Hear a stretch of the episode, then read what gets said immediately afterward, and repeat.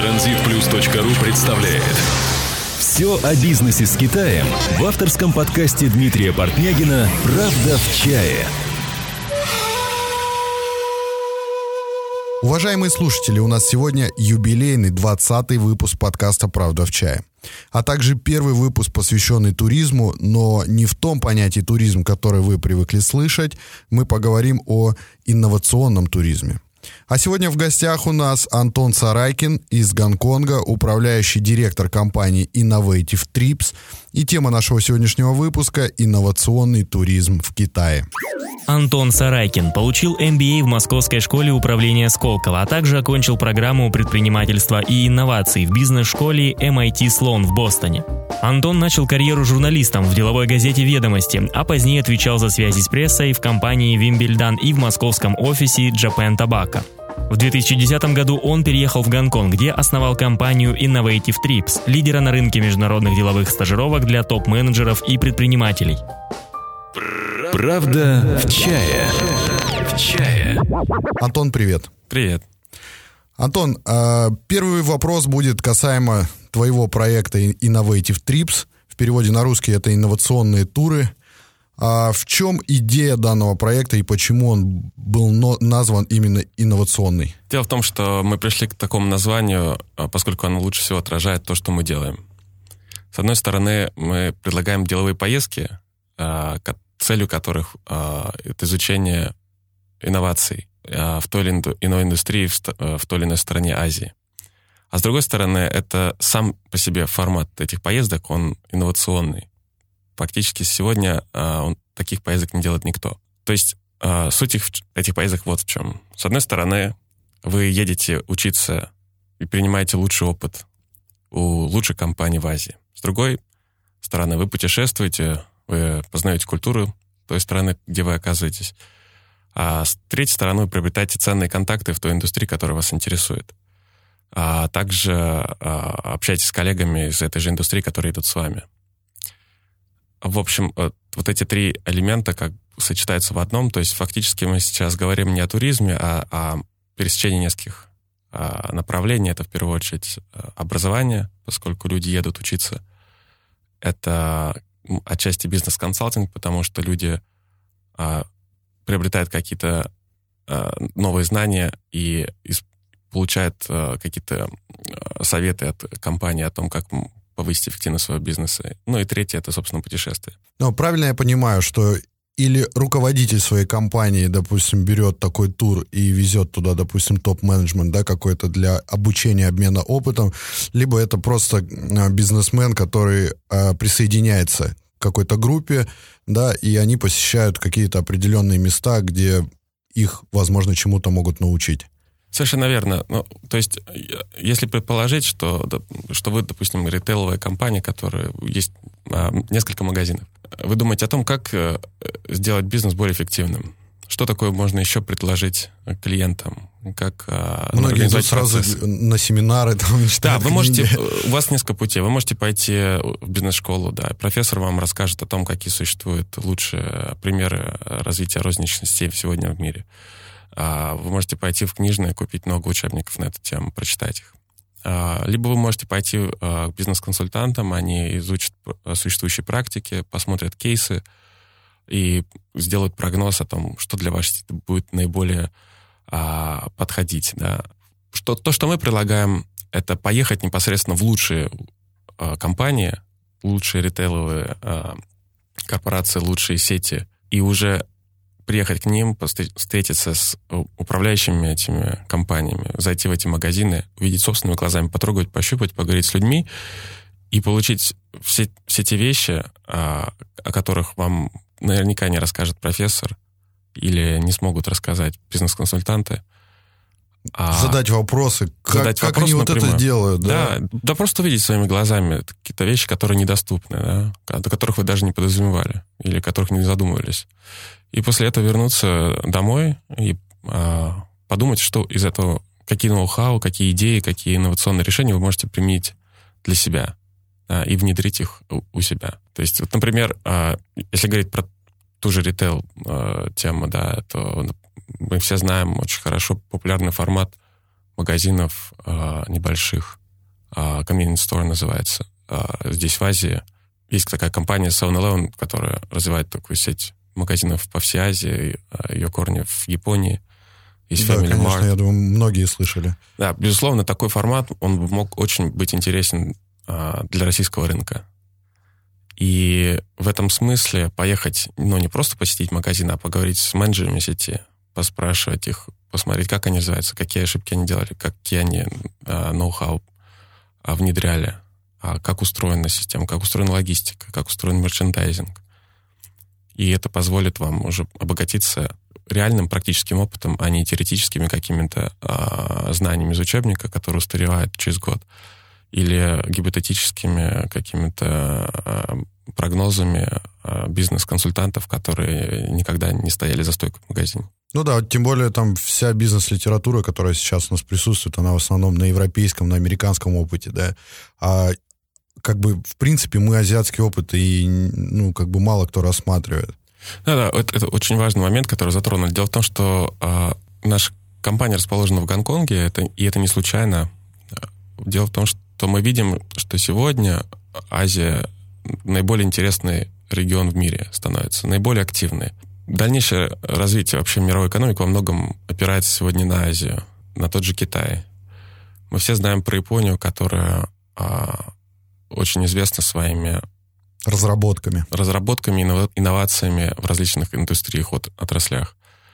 Мы видим, как растет бешеными темпами Южная Корея сегодня. Если кто-то еще а, 10 лет назад а, смеялся по поводу машин марки Hyundai, то сегодня это одна из самых популярных марок автомобилей в Во мире. всем мире, да. И, конечно, э, в то же время мы видим рецессию в Европе, мы видим, что уровень безработицы растет и прочее, прочее. Мы видим, какими проблемами сталкиваются. И, и мы считаем, что сейчас самое время ехать в Азию, И набираться опыта. да, изучать, э, смотреть, как это все движется, куда идет. Помимо этого, в принципе, понимание то, как устроен бизнес в Азии. Это тоже очень важно, если вы рассчитываете а, заниматься международным бизнесом, выходить в международные рынки, искать новых клиентов, новых партнеров, новых покупателей. И, безусловно, сам факт того, что вы поедете, встретитесь, а, познакомитесь, узнаете получше, глубже эту страну, вам дает большое преимущество перед конкурентами. Ну да, еще взять вот, э, к примеру, крупные китайские компании.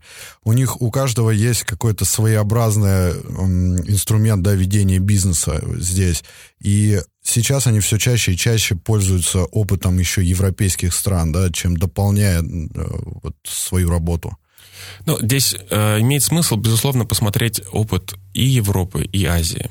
Дело в том, что в России, если мы говорим про... Ну, а если мы говорим про Россию, где в основном э, э, ваши слушатели, то я думаю, что организация, например, производственных процессов, управление э, персоналом, тот же менеджмент, а здесь могут быть разные использоваться стратегии, и не обязательно опыт европейский или американский будет очень легко применим в российских условиях. Возможно, а, какие-то элементы а, азиатского ам, подхода будут более а, релевантны да, для России, а может быть комбинация европейского, американского и азиатского. В любом случае, чем больше э, инструмент, чем Чем больше шире, информации, да. да, чем шире у тебя выбор инструментов, тем более ты вооруженный, тем более ты можешь придумать какие-то комбинации, которые позволят тебе быть более конкурентоспособным. А вот какие города на данный момент вы используете в, в основном по бизнесу, би- бизнес-туризму? Но дело в том, что э, сами мы находимся в Гонконге. Безусловно, Гонконг один из самых популярных направлений, куда приезжают наши клиенты. Но кроме того, мы ведем э, деятельность э, по всему, по всей территории Китая. Мы также э, очень много наших клиентов отправляем в Южную Корею, в Японию, Сингапур. И если говорить про Китай, то здесь мы практически побывали во всех уголках. География очень много зависит во многом от цели поездки. Мгм. Если говорить, например, про Пекин как столицу да, Китая, то здесь в основном сосредоточены а, э, главные компании различных государственных корпораций или государственные органы, административные различные управляющие компании. В Шанхае в большей степени это финансовый сектор. Это банки, биржи и прочее. Шэньчжэнь скорее здесь... Э, Производство и экспорт, да, наверное? Ну, помимо экспорта и производства, да, тут в основном очень большое количество электроники производится, mm-hmm. да. И кроме того, Шэньчжэнь — это местная, отчасти, можно сказать, Силиконовая долина, где расположены главные офисы всех крупнейших ключевых софтверных компаний. Ну IT и производство, да, их тоже, в том числе и Apple и так далее. Да, безусловно, помимо как бы hard, hardware, здесь еще и как бы software, и все интернет-компании крупнейшие расположены в Шэньчжэне. Гуанчжоу э, здесь в меньшей степени интересен и нашим клиентам, поскольку здесь в основном легкая промышленность. А что касается, например, Ченду, там сейчас тоже достаточно растет сегмент вот IT-компаний. Да, в Ханчжоу очень много технопарков различных. Эм... Ну, Гуанчжоу я бы тоже не рассматривал как э, какой-то город для обмена опытом. Здесь в основном это большой рынок. Да, Гуанчжоу ну, это скорее центр торговли. Да, да. да. Здесь, э, здесь люди едут с понятной целью что-то купить или что-то продать. Э, что касается производства, то вот э, оно сосредоточено по всему Китаю в различные отрасли, э, представлено в различных областях Китая. Ну вот в качестве примера э, мы были во внутренней Монголии. Вот вы, Дмитрий, были когда-нибудь в внутренней Монголии? Нет, к сожалению. А вот я тоже, в общем-то, много лет э, езжу в Китай, но вот в внутренней Монголии был относительно недавно побывал первый раз. Это часть а, Китая ближе к северу, ближе к отчасти границы к России. Часть, как бы сказать, относится, можно сказать, Монголии, которую называем Монголией, а часть это вот внутренняя Монголия находится на территории Китая. Угу.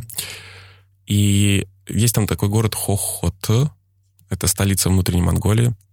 Там внутренней Монголии говорят и на монгольском языке, и на китайском. Там есть этнические монголы, которые там большая часть населения. Но чем интересен этот район? Тем, что там расположены крупнейшие в Китае молочные производства.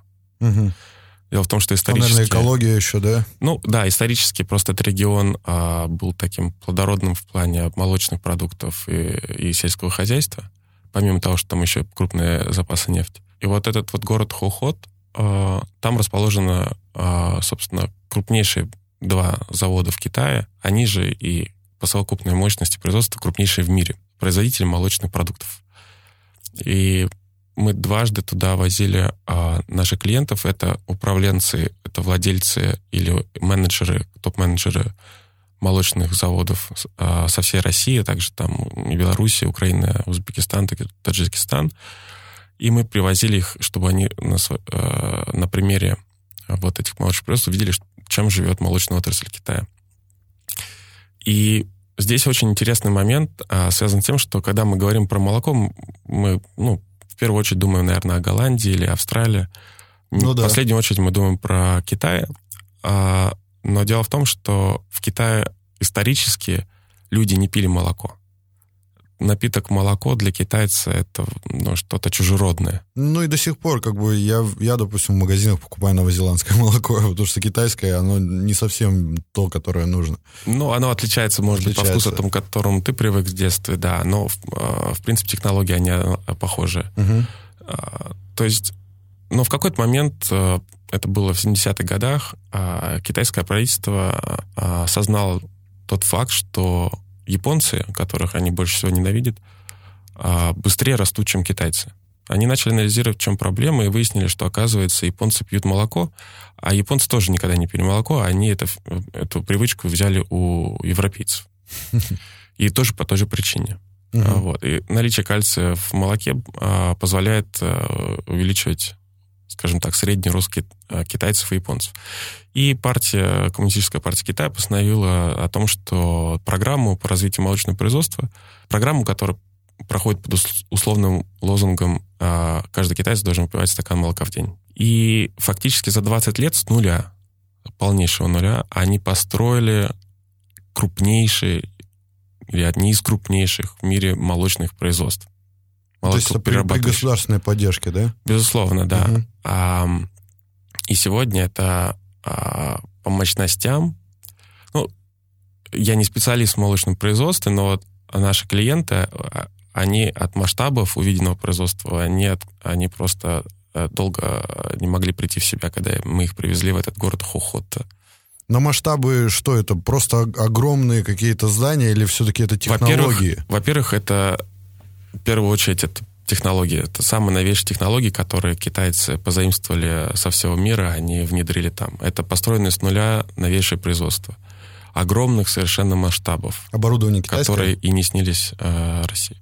Оборудование, я подозреваю, э, что оборудование в основном европейское, американское, но тем не менее, э, здесь интересен момент не скорее не сами технологии, а скорее то, как китайцы эти технологии адаптировали, внедрили, да, и сделали эти технологии а, стали работать эффективно. И так же, как они построили новый рынок совершенно с нуля. Да. Вы заходите в магазин, видите количество вкусов различных молочных продуктов, различных комбинаций а, вкусовых а, и а, различных йогуртов. Их несметное количество больше, чем вы увидите, там, например, в России. Это тоже говорит о многом. А, Дело в том, что вот я разговаривал с, э, с нашими, э, вернее, с э, коллегами, теми, кто приехал, вот те, кто занимается... Да, интересно, чему они научились Да, молочным бизнесом. Они были настолько поражены. Мы побывали там на молочной ферме, где, собственно, производится непосредственно сырое молоко. И на этой молочной ферме, если я не ошибаюсь, корова в среднем дает 13 тонн молока в год что кажется невероятным для Мне России. не с чем сравнить, да. на самом ну, деле. Сейчас. Я тоже цифрами не владею точными. Я думаю, те, кто специалисты или те, кто знаком с этой отраслью, для них это значительный, mm-hmm. значительный показатель. То есть э, это при том, что в пустыне фактически, в степях они достигают. Это не в каких-то климатически, э, скажем, благоприятных условиях. Там очень-очень лютая зима. И они достигают э, таких показателей, которые для наших российских специалистов, которые в этой индустрии Всю жизнь, да. для них это кажется результат недостижимым.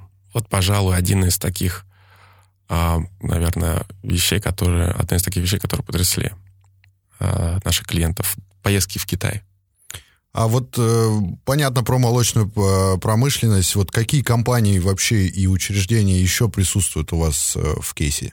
Ну, я могу привести пример э, из другой индустрии совершенно. Угу. Э, отойдем от молочной, такой приземленной. Вот э, у нас был недавно клиент в прошлом году, это корпорация «Росатом». Это один из ведущих игроков э, в ядерной энергетике угу. мировой. Да? И они попросили меня организовать поездку в Китай. Зачем им ехать в Китай? Они сами в Китае строят атомные станции. А дело в том, что китайцы в последние годы активно начали идти в э, сегмент, который называется альтернативная энергетика. Все, что связано с э, энергией ветра, воды и солнца. Ну да, все, что нужно сейчас китайцу, это ресурсы. Безусловно. И китайское правительство анонсировало о планах вложить в эту индустрию 5 миллиардов долларов в ближайшие годы. И стать номер один игроком в мире э, в сегменте альтернативной энергетики. Сегодня в Китае, ну вот, ну, что за примерами далеко не будем ходить. И вот в соседнем городе Шэньчжэнь э, те, кто был, мог увидеть такие такси э, разноцветные. И эти такси и автобусы ездят э, сегодня э, на электрических, на электрических батарейках по всему городу. По-моему, их э, несколько тысяч машин которые сейчас в экспериментальном порядке курсируют по Шэньчжэню. Ну, такие я не встречал. Мы здесь э, в основном видим на газе машины. Нет, именно электрические, именно электро... на электроприводе, угу. который производит э, один из крупнейших автомобильных компаний в Китае, BYD. Здесь в Шэньчжэне headquarters расположен, их головной офис компании. И в этом же городе они в экспериментальном порядке начали, запустили электрические такси. Вы вот видели в Москве, например, хоть, од, один, хоть одну электрическую. Я же не говорю про электро- э, такси. А, так вот, э, специалисты Росатома поехали в Китай, а, их задача была понять, а, каких успехов достиг Китай в этой индустрии. Мы посетили порядка 8 или 9 крупнейших компаний, которые занимаются от, от производства а, ветряных, а, так сказать, называемых мельниц, да, ветряков, и заканчивая производителями а, батарей солнечных, а также а, компании, которые предлагают решения по сбережению энергии. большинство китайцев, э, которые слышали название это, этого города, Баото, ничего для них это не говорило. Это очень маленький городок, а, который находится на севере Китая, и мало кто знает, что там расположена крупнейшая станция хранения энергии в мире. Что это э, за станция такая? Это просто огромная такая батарейка размером со стадион. Угу. Это экспериментальная пилотная станция, э, в которой разные производители разного типа электро электрических батарей э, тестируют э, свое оборудование с целью понять, какой наиболее способ эффективный. Там есть литий-ионные, есть там такие, есть другие. И вот мы проехали фактически с севера от Пекина, от этого города, до юга, оканчивая Гонконгом, где мы встречались с специалистами а, кафедры ядер, а, вот, альтернативной энергетики Гонконгского а, университета, одной из ведущих вузов в мире. И встречались а, с, руковод... а, с менеджерами компании BYD, которые предлагают такие решения от электромобилей до каких-то бытовых приборов. Потому что для Росатома очень важно понимать, куда движется эта индустрия, предлагать какие-то решения тоже выходить, потому что, в принципе, атомная энергетика тоже отчасти возобновляемая энергия, и это тоже относится к а, альтернативной энергетике. Но, тем не менее, они э, хотят быть в тренде, они хотят понять, что и Китай здесь очень а, предлагает много различных а, решений, которые и масштабы этих предложений несопоставимы ни сегодня ни с чем в другим мире. То есть эта корпорация э, Росатом, да, которые приехали в Китай, они действительно чему-то научились и что-то увидели серьезное? В их случае это, наверное, была поездка не с целью выяснить, а, получить какие-то практические навыки, угу. какие-то практические знания, а скорее понять, исследовать. Куда движется, да? Да, а, получить понимание, разобраться лучше в этой индустрии, а, в целом состоянии э, в мире и и на стратегическом уровне для себя сделать какие-то выводы, как дальше им развиваться. То есть цель достаточно такая у них была стратегическая, нежели их интересовали конкретные технологии, хотя и конкретные технологические решения существующие их интересовали, но они не ехали а, с целью там какой-то заключить контракт или еще чего-то. Для них важно было вот это понимание. Я очень хочу оговориться, еще очень важный момент. Угу. Дело в том, что Наша компания, мы не являемся посредниками между теми, кто хочет, например, что-то купить или продать в Китае.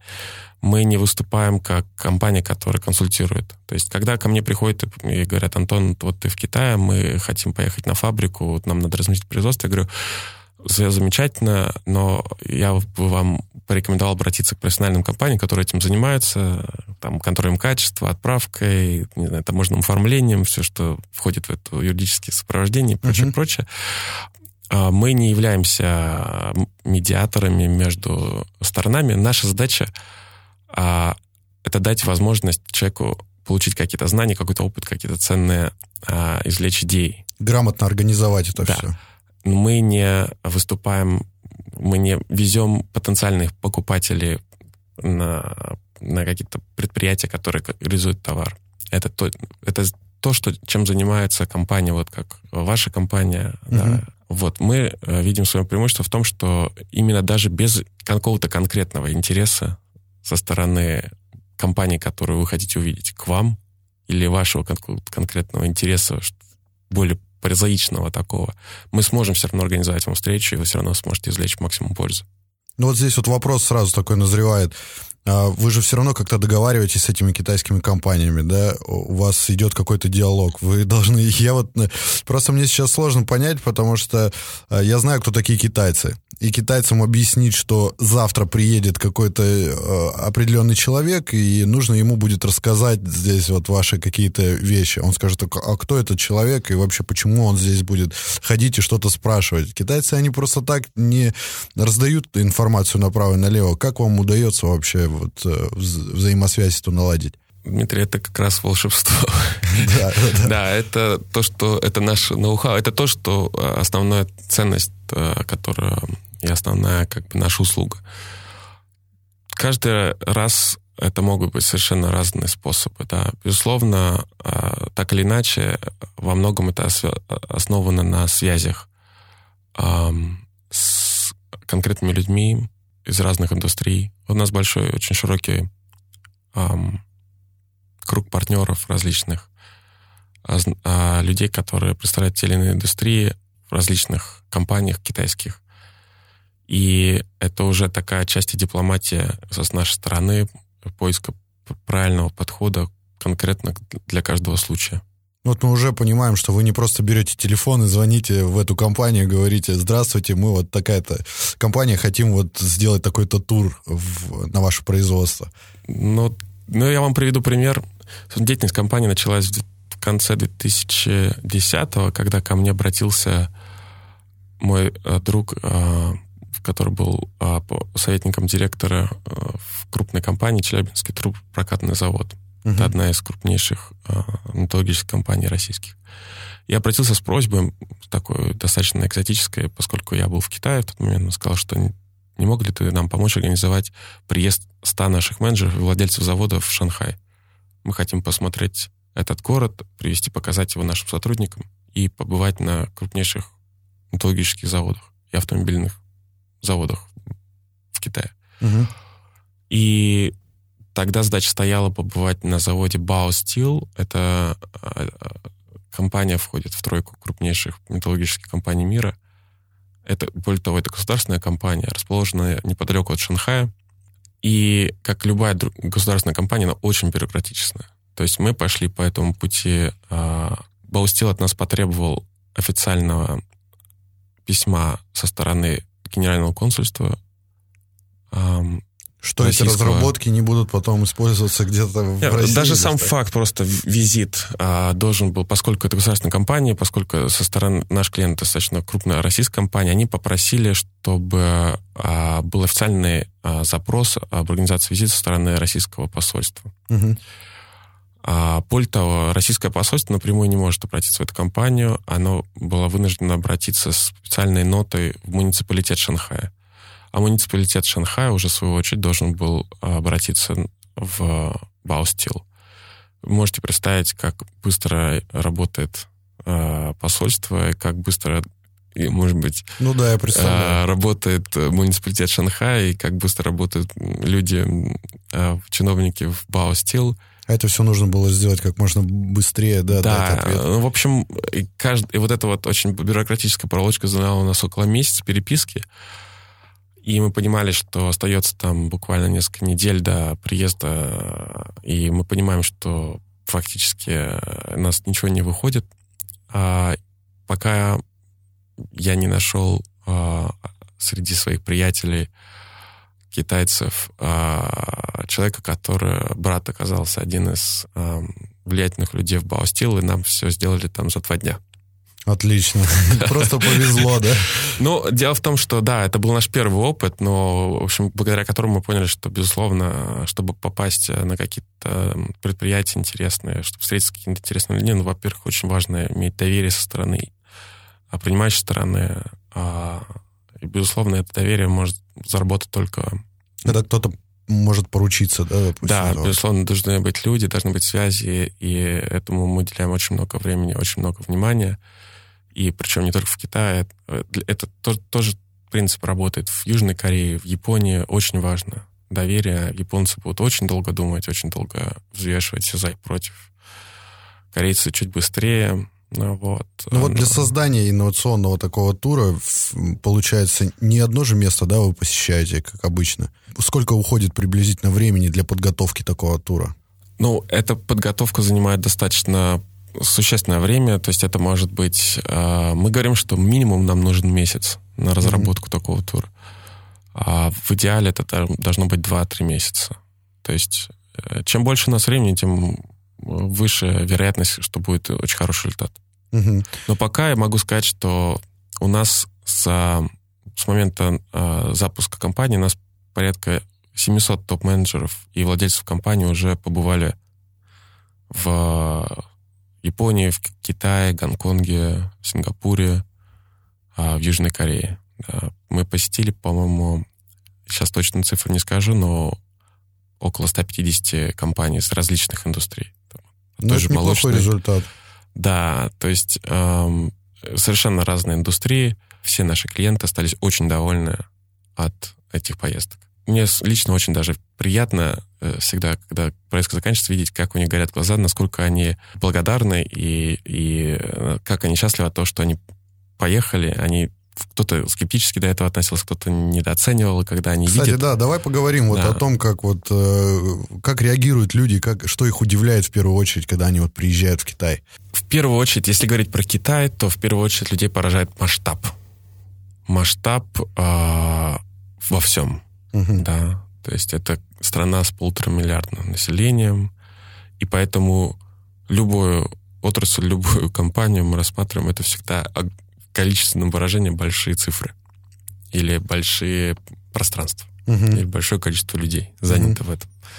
Безусловно, это поражает. Да. А второй момент э, поражает то, что насколько стереотипы, особенно тех, кто никогда не был в Китае, насколько стереотипное представление о китайцах как о вот этих крестьянах, которые по колено в грязи э, выращивают рис в таких соломенных треуголках, и когда они приезжают в тот же Шанхай, и из суперсовременного аэропорта их несут со скоростью 450 км в час на магнитной подушке, они приезжают в центр Шанхая, деловой центр, где они живут в отеле на 101 этаже. Видно, как идет переоценка того, как они, каким они видели Китай, как он есть современный Китай на самом деле. Да. Конечно, мы все понимаем, что отчасти это фасад, отчасти там мы знаем, что если поехать куда-то в провинцию глубже, там мы увидим, конечно, и тот Китай, про который мы э, чаще, чаще всего думаем, когда говорят про Китай. Но тем не менее, масштабы перемен, скорость перемен тоже безумно, и это тоже одна из вещей, которая людей очень сильно удивляет. А вот это вот настырное, упрямое желание дальше большими темпами расти, Быть лидерами. развиваться, да, это, безусловно, оставляет сильное впечатление у наших клиентов. Они понимают, что если они сейчас, вернувшись домой, не предпримут каких-то шагов, то пройдет время, 10-15 лет, и у них больше не будет такой возможности что-то сделать.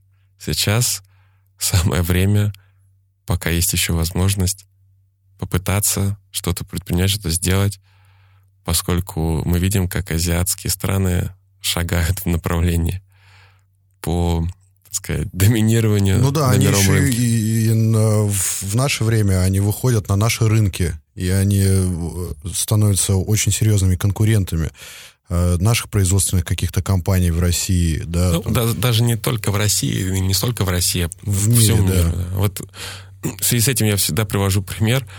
Еще недавно была шутка популярна про Samsung, что там работают э, два ведущих дизайнера в компании. Один держит iPhone, а другой обводит его карандашом. А Вот. Это было еще там всем смешно пару лет назад. Сейчас мы знаем, что Apple уже не смешно, потому что Samsung стал крупнейшим производителем смартфонов в мире по доле рынка. Тенденция идет к тому, что ситуация будет, скорее всего, если Apple не предпримет каких-то шагов, то, скорее всего, на этом рынке будет доминировать в ближайшем будущем Samsung. Мгм. Да. То есть они... Чем интересен еще опыт а, азиатских стран, например, Кореи или Китая, это то, что они, конечно, больше всего склонны к копированию. Вот э, э, россияне в этом смысле любят что-то придумывать, изобретать велосипед, и в этом действительно мы сильны. Но вас не всегда есть необходимость что-то изобретать, когда можно использовать уже существующий лучший опыт. Да? И вот, э, как мне кажется, преимущество той же Южной Кореи, например, или китайцев, то, что они адаптируют, берут лучшие образцы со всего мира, лучших технологий, лучших подходов к бизнесу, организации процессов. Они изучили опыт Японии, они изучили опыт Америки. А, Большинство из них получило образование там в европейских э, или американских вузах, я имею в виду управленцев. Или наоборот, специалистов привлекались. Да, они привлекали всех инженеров из России, со всего Мгм. мира. А, и это им позволило все эти технологии максимально эффективно внедрить у себя. Теперь они, они переходят к следующему этапу, который для них является, конечно, одним из таких главных вызовов и сложных. Это уже генерировать инновации самостоятельно. Но для нашей компании, э, для, для россиян, чем может быть интересен опыт как раз-таки Кореи, это в том, как эти технологии внедрить у себя. Да, мы видим, что Корея 50 лет назад это была одна из беднейших стран а, Юго-Восточной Азии. Рис, а, мы говорим вот, да, что рис жил на одном рисе и воде. Угу. Так вот, 50 лет назад в Южной Корее рис это был удел богатых людей. Они могли себе позволить рис раз в неделю. А, они питались бобами, кукурузой и прочее. Сейчас Корея одна из ведущих экономик в мире да, такая микроскопическая страна. Да, мне приходилось карте. наблюдать это. Я вот буквально месяц назад был в Сеуле. Это что-то нечто. Когда мне спрашивали друзья, ну как там, я говорил, ну это же это азиатская Европа. Да. вот так. Они обогнали не только сейчас Китай, они обогнали уже Японию, стали позади. Все их, а, Toyota и Panasonic все тесняют уже давно Hyundai и Samsung. Сейчас они борются за пальму первенства уже с мировыми крупнейшими корпорациями. И за каких-то 50 лет это фантастический срок. Они сделали, совершили огромный прыжок. Это один из лучших примеров а, и немногих примеров, когда э, страна из развивающейся превратилась, перешла в разряд развитых стран. Угу. Да. Сегодня Корея Южная это полноценная развитая экономика наряду с Америкой и Европой. Да? И это они это сделали буквально за какие-то там считанные десятки лет. И, ну, как и Китай, в принципе. Да, и вот мне кажется, если говорить сейчас, отойти от каких-то конкретных, да, приземленных вещей, практических, которые, безусловно, очень важны, но в целом поездка э, для владельца компании, для топ-менеджеров, э, просто увидеть, пощупать, понять это на себе, да, заставляет по-новому взглянуть на то, как он привык делать бизнес. Он понимает, что нужно торопиться, нужно что-то делать, что-то внедрять, что-то менять да, сейчас, потому что завтра будет поздно. И чем раньше это он поймет, тем лучше. И это наиболее хорошая иллюстрация, да, вот на таком базовом уровне. Вот почему Челябинский трубно-прокатный завод отправил 100 человек своих а, директоров, а это огромное предприятие, а, зачем он их отправил именно в Шанхай? Он мог бы отправить в, в Америку. В Америке они э, понимали бы, да, это Америка, да, мы все знаем, безусловно, да, Германия. Может быть, увидели то же самое, что, страна. что и в России. Ну, нет, ну там, конечно, безусловно, это продвинутые страны, безусловно, там технологии современные используются, но они понимали, что между Россией и Америкой сейчас уже пропасть в технологическом развитии, между Европой тоже. Но когда они это видят в Китае, да, они уже понимают, что да, если китайцы смогли, корейцы смогли, да, то если мы не сможем, тогда мы всем проиграем точно. Да, ты уже никаких оправданий о том, что у нас климат не тот, что у нас э, еще что-то, там у нас коммунизм был, уже они не будут иметь места. И для владельцев комбината очень было важно сейчас э, вот в той, во время той программы, которую они проводили на предприятии реформы, структурные и прочее, э, повышение эффективности производства, для них очень было важно э, людей вдохновить на перемены, показать им, как, э, что это возможно, да, что это нужно делать. И это скорее такое, для них была возможность не просто отвести людей, да, посмотреть лучше предприятие, ну, с, с одной стороны, с другой стороны, дать им возможность пообщаться ближе друг к другу, какой-то отдохнуть, а что-то сменить обстановку, но и на таком стратегическом уровне, на концептуальном уровне по, по, по, а, повлиять на их мировоззрение, на их взгляд на вещи, да. Это если говорить очень на таком высоком уровне, да, ну, да. что, какая польза, да, может быть от таких поездок. Если говорить о очень приземленных таких кейсах, вот э, когда меня спрашивают часто, вот, а что, например, мне спрашивают, какие эм, идеи были применены потом компаниями, когда они вернулись. Ну да, мне тоже пример. интересно практика. Как измерить слушай. эффективность этой поездки? То есть мы потратили деньги, мы съездили, что мы получили взамен? Это все очень хорошо про стратегический уровень, там, про перемены в сознании, но нам понять надо, как э, вот на моей примере конкретной моей компании, что я могу там это применить. Вот. А, и это очень хороший вопрос. Безусловно, для нас приоритет в том, чтобы эти поездки были максимально несли практическую пользу. Да. Uh-huh. А, я не буду сейчас брать примеры с крупными корпорациями, с ними все может быть сложнее.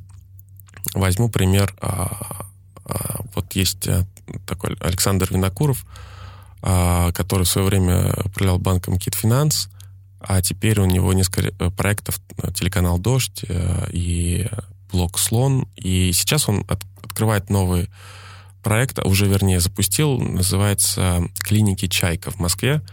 Суть их в чем?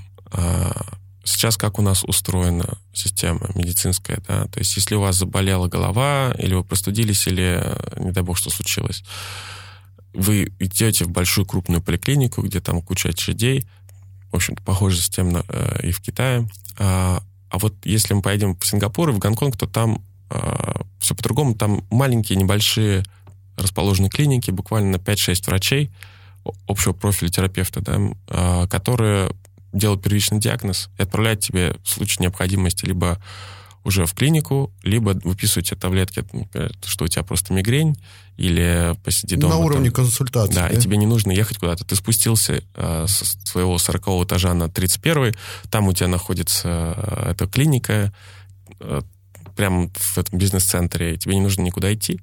В общем, такая бизнес-модель э, показалась ему очень интересной, востребованной в России, и он э, в итоге сейчас открыл четыре клиники, они, одна из них находится в Москве-Сити, вот именно по такому же образу. И, и до того, как он их открыл, он пришел к нам и попросил отвезти его в Гонконг, Сингапур и показать э, успешные примеры, как эта бизнес-модель работает.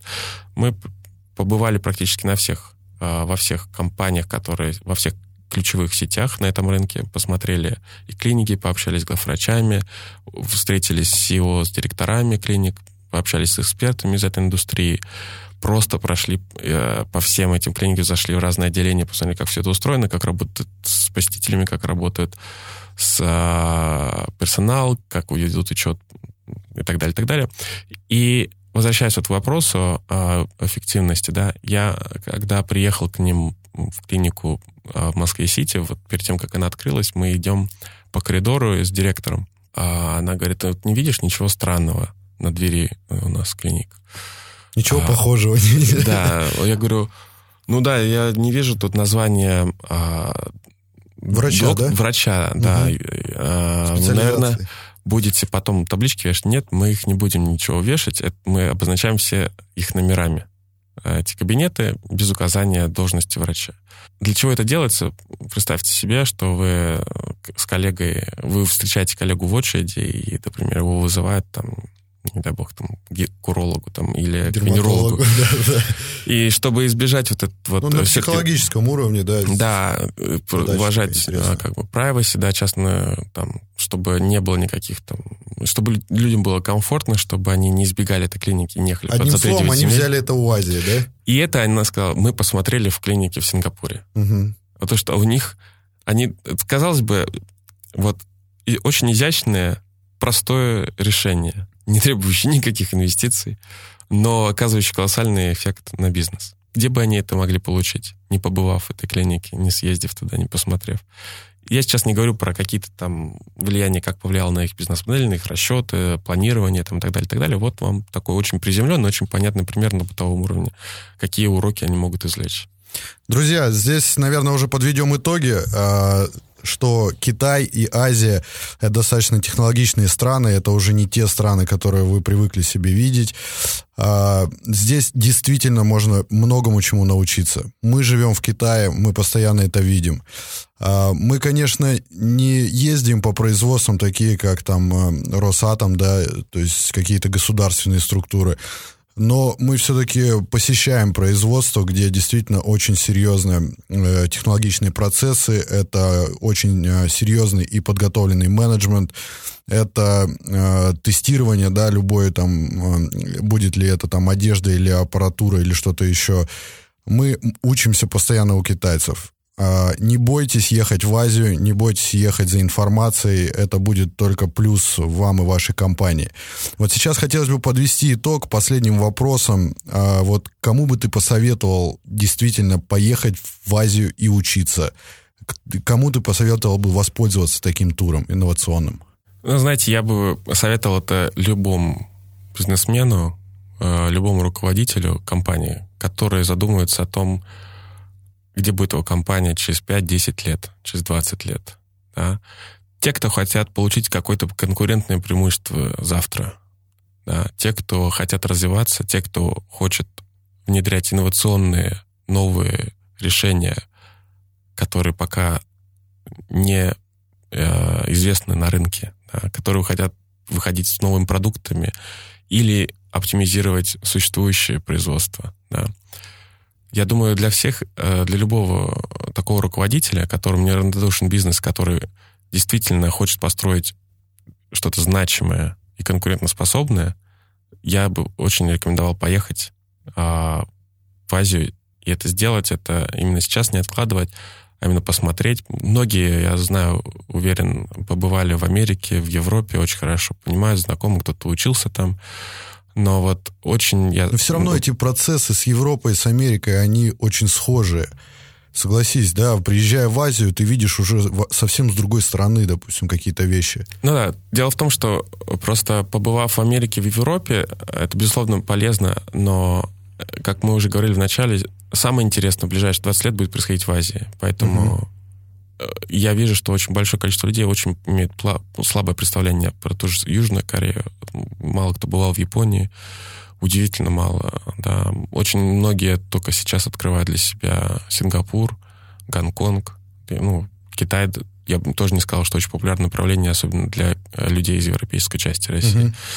Поэтому я считаю, что сейчас очень важный момент именно посмотреть на этот регион, изучить, понять для себя, увидеть своими глазами. И, и выводить свой бизнес на новый уровень. Да, безусловно. Кстати, друзья, а, Антон поделился со мной немного секретом. Мы уже не успеваем это все обсудить. Я вам скажу, что скоро в их компании открывается новое направление, новые туры, которые будут называться стартап-тур. А, мы понимаем, да, сейчас, что а, наши наши подкасты постоянно слушают новые какие-то какие предприниматели нового поколения, которые строят свой бизнес в сети, да, которые которым интересен интернет, а также тем людям, которым э, интересен выход на китайский рынок. Мы сейчас понимаем, что весь рынок, да, мировой рынок, он начинает уже потихонечку позиционироваться в интернете, причем такими серьезными темпами. И мы будем понимать, да, после такого тура, что выходить на китайский рынок нужно через интернет. И я считаю, что я воспользуюсь даже этим туром, Антон, с твоего позволения. Я хочу, чтобы ты мне... Добро пожаловать. Да, ты мне прислал потом уведомление, когда ты будешь формировать, э, сформировать группы такие. Я обязательно посещу это, потому что мне это очень важно для меня. Я сейчас постоянно нахожусь в интернете, я себя позиционирую, свою компанию. Вот, мы пользуемся такими вот новейшими инструментами, да, медийными. И мне было бы это действительно интересно. Вы большие молодцы, то, что, чем вы занимаетесь сейчас, этот бизнес, очень интересный. Я вот смотрю, да, на многих э, молодых предпринимателей, которые строят бизнес в Китае, кто-то там э, шьет какие-то там вещи, да, кто-то там э, занимается доставкой грузов с Китая, там кто-то переводчик. Но все равно это такие вещи, они, можно сказать, банальные, и этих компаний уже так много стало, что э, сейчас конкуренция, ну, она просто не пускает никого на этот рынок. А прийти сюда и внести какую-то свою лепту, да, что-то новое сделать, какой-то бизнес э, такой создать современный, это не у каждого получается. Ты молодец, и э, действительно вашей компании огромный респект.